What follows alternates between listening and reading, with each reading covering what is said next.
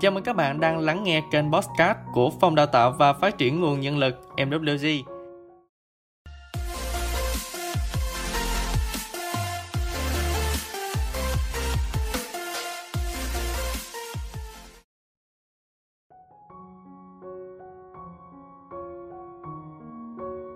Hôm nay, Phòng Đào tạo mong muốn chia sẻ cùng các bạn câu chuyện về những chú ếch.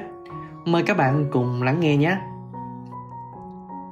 Trong một khu rừng nọ có một bầy ếch đang đi dạo và có hai con bị rơi xuống một cái hố sâu. Tất cả các con ếch còn lại trong bầy bu quanh miệng hố để kéo chúng lên. Nhưng khi thấy cái hố quá sâu thì cả bầy nói với chúng rằng chúng chỉ còn nước chết mà thôi.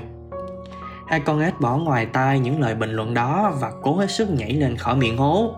Nhưng con ếch kia lại nói với chúng rằng đừng nên phí sức, chẳng thể thay đổi được kết cục đâu. Sau cùng, một con ếch phía dưới nghe theo những lời cả bầy nói. Nó bỏ cuộc và ngã lăn ra chết trong sự tuyệt vọng. Con ếch còn lại tiếp tục cố gắng nhảy. Một lần nữa cả bầy súng lại và thét lên, khuyên nó hãy thôi đi. Nó càng nhảy mạnh hơn nữa và cuối cùng nó nhảy lên được bờ. Cả bầy vây quanh và hỏi nó, anh không nghe tụi tôi nói cái gì hay sao? Thì ra con ếch này bị nặng tay.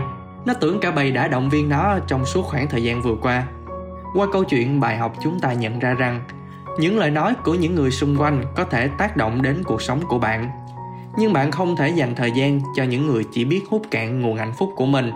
Bạn không thể kiểm soát được những gì xảy ra với cuộc đời mình, nhưng bạn có thể kiểm soát cách mà bạn phản ứng với thế giới này. Cảm ơn các bạn vì đã ở đây. Ngay lúc này để lắng nghe cùng phòng đào tạo.